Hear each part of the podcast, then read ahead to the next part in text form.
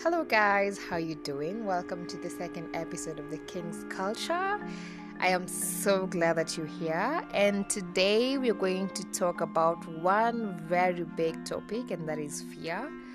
And uh, fear is something uh, we will define fear, the types of fear, and then I will give you a short story about uh, fear and how to overcome fear fear is relative because, uh, well, according to a little bit of research, fear is a natural, powerful, and primitive human emotion, and it involves a universal biochemical response as well as a high individual emotional response. And then fear alerts us to the presence of danger or the threat of harm, whether danger is physical or psychological. And then it happens that there are types of fear and many people, many of us suffer the fear of the unknown. I'm sorry, guys, in case you hear any noise at the background. Yeah, that comes when you your neighbors have very noisy kids, but we move regardless. So, about fear, most of us have been victim of fear, and uh, I would say fear of the unknown, talking out of experience, because um, growing up, I had I didn't, it never occurred to me that one day I would stay in a room or a house all alone, spend the night there alone, even with neighbors around. It never occurred to me that I would ever get to this point because um, as like some things when when some of these things happen when you are a kid, uh, you tend to grow with them well unless otherwise um, I remember this happened when I was in that's back like um, a couple of years back, yeah. Uh, back in lower primary, I think I was in class two, and then we had just moved in this house. We used to live in this um, place in town. You see how you guys stay in town in rentals, and then now you move to the house that you've been building. You understand? So uh, we moved to that house. Back then, when we lived in the rentals at Dent Fair, I was so I was so tiny, not like tiny tiny, but I still remember some of the escapades. But I never used to fear back then. So it happens now we moved to this house, and one day, um, I'm this bright kid in class, so. one day i'm just from school and our house our home house is um is quite huge because uh well then we didn't have the changes that we have now but i remember you used to you used to get through the behind door the back door rather uh, to the kitchen and then now there's a corridor heading to the living room and at, at that time we didn't the, the living room was so huge we had the dining place at the same room just one of the corners yeah? So between the living room between now the living room and the dining room was now the front door yeah? So it happens this day i come from school i pass by the kitchen my sisters were just cooking together with our house help then who unfortunately passed away. May her soul rest in peace. Um, then I went, I headed to uh, where my, my parents were seated. And uh, I remember I got home a bit, a little bit late, around some minutes to 7 p.m. That's when I got in the house now, because I remember I came from school and I was just seated outside with my uniform and my bag. Yeah, so I get inside the house and my my mom and dad were having the evening tea and I was hungry. You know how things happen when you're you see the kids how how kids are nowadays when they come from school they want to get a snack or something. So I was hungry and tired. So before taking a shower, I decided to go join mom and dad. Have tea with them as I do my homework, then I'll go change. So they were already done and they were already done. It was just it was just somewhere in the evening. I can't really remember the timing very well, but my sisters were preparing dinner in the kitchen. So mom and dad are done. So I went picked um, slices of bread and then came now to use my mom's cup. It happens. I don't know how, but up to date I use my mom's cup. The one that she's just weird as in my sound. I still use her cup. I wait for her to have her breakfast and then I will use her cup to have my tea. So they're, they're already done. So now they wake up, go to the bedroom as they wait now for dinner to be ready. So I'm just sitting there, my books are open, I'm having tea. So my mind tells me, how about you shift to the seat where your mom was sitting? So I'm just there. Okay. Where I went to sit was kind of on my right was the window. There was a there was a window. There is a window up to date. There is this window. And you know we just moved to that place so we were still settling down. We had this it had, it was not so like the the windows didn't have um, these glass frames.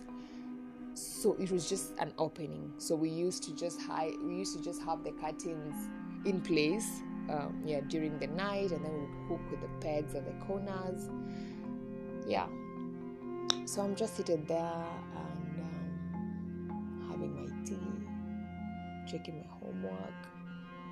And and now where i told you about the living room. You see uh, immediately after you leave the the kitchen you just come i mean the dining my goodness. Immediately you left now after the corridor from the kitchen you'd come now to the dining room and then now straight to the living room yeah? So our our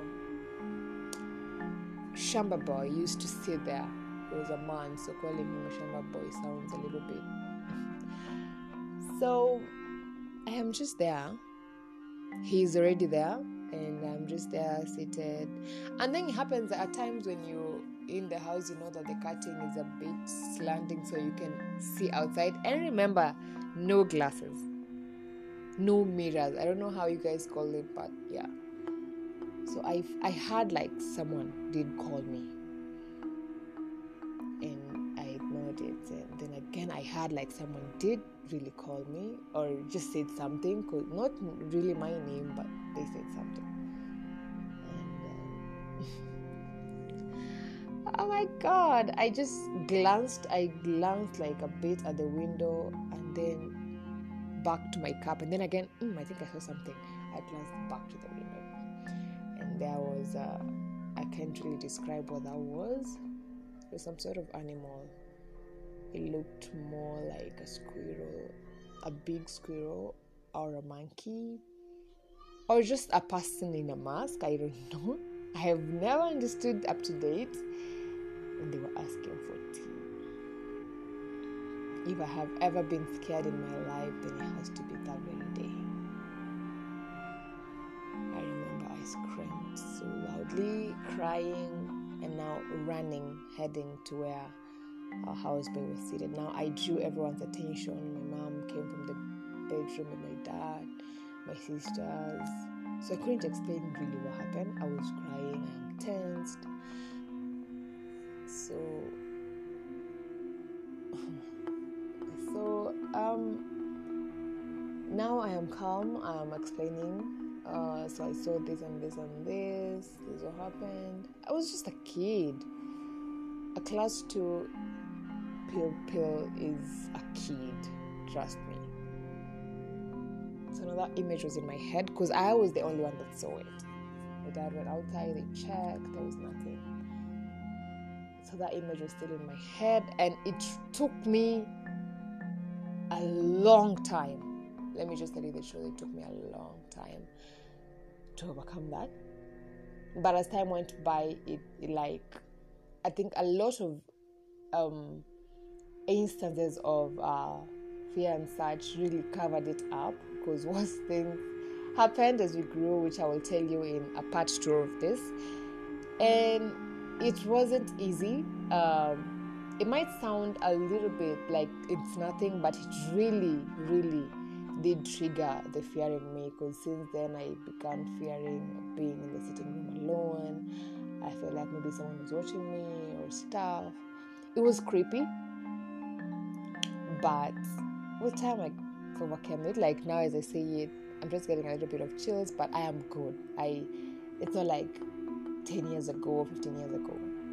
Yeah. So yeah, I'm good. I'm chill and it was really hard for me. So every time someone is scared of something, I can totally relate. I have more stories of fear that I will tell you guys as well. I will tell you guys about. Um, but this one, this was the beginning. Now this was the start. This was where it all it all started. This was where. Um, now when I look back at it, this was where I was to live in fear. This was the beginning of it all. And it wasn't so very easy for me. But yeah, I know you guys have instances of uh, you have this some kind of experiences. They might be creepy, but I would really love to hear them. So if you have any story that really triggered the fear in you and was really like hard for you to overcome, I'll be waiting to hear it. Just share it with me. And I will be continuing this in a part two of this episode. Yeah, mm, a part two of this episode. And I'll tell you guys more instances that I've had of fear and what really made me stay locked up in that cage of fear and how I broke out of it. So, this might be creepy, but I really hope no one is scared. Don't get scared. I'm already past that. It happened so many years ago, and we moved on from that. Although it took us a while, it's it, it usually comes and it it goes, it goes. So if you're experiencing that right now or something right now, it's eventually it's going to go away and leave you alone. But now you have to put it at the back of your mind.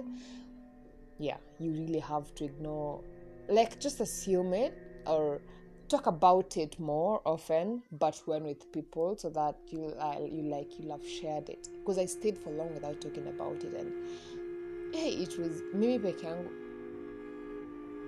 I didn't have to use that Swahili, but I, I was the only one that knew about it. So it was scary. it was scary. So that's why I had to share it. So tell me, guys, and um, let me know if you have any instances of fear. I'll be sharing more stories. Yeah, let's keep in touch. Share this uh, podcast with your friends and family. Yeah, and let's get to learn more. See you in my next episode. Bye.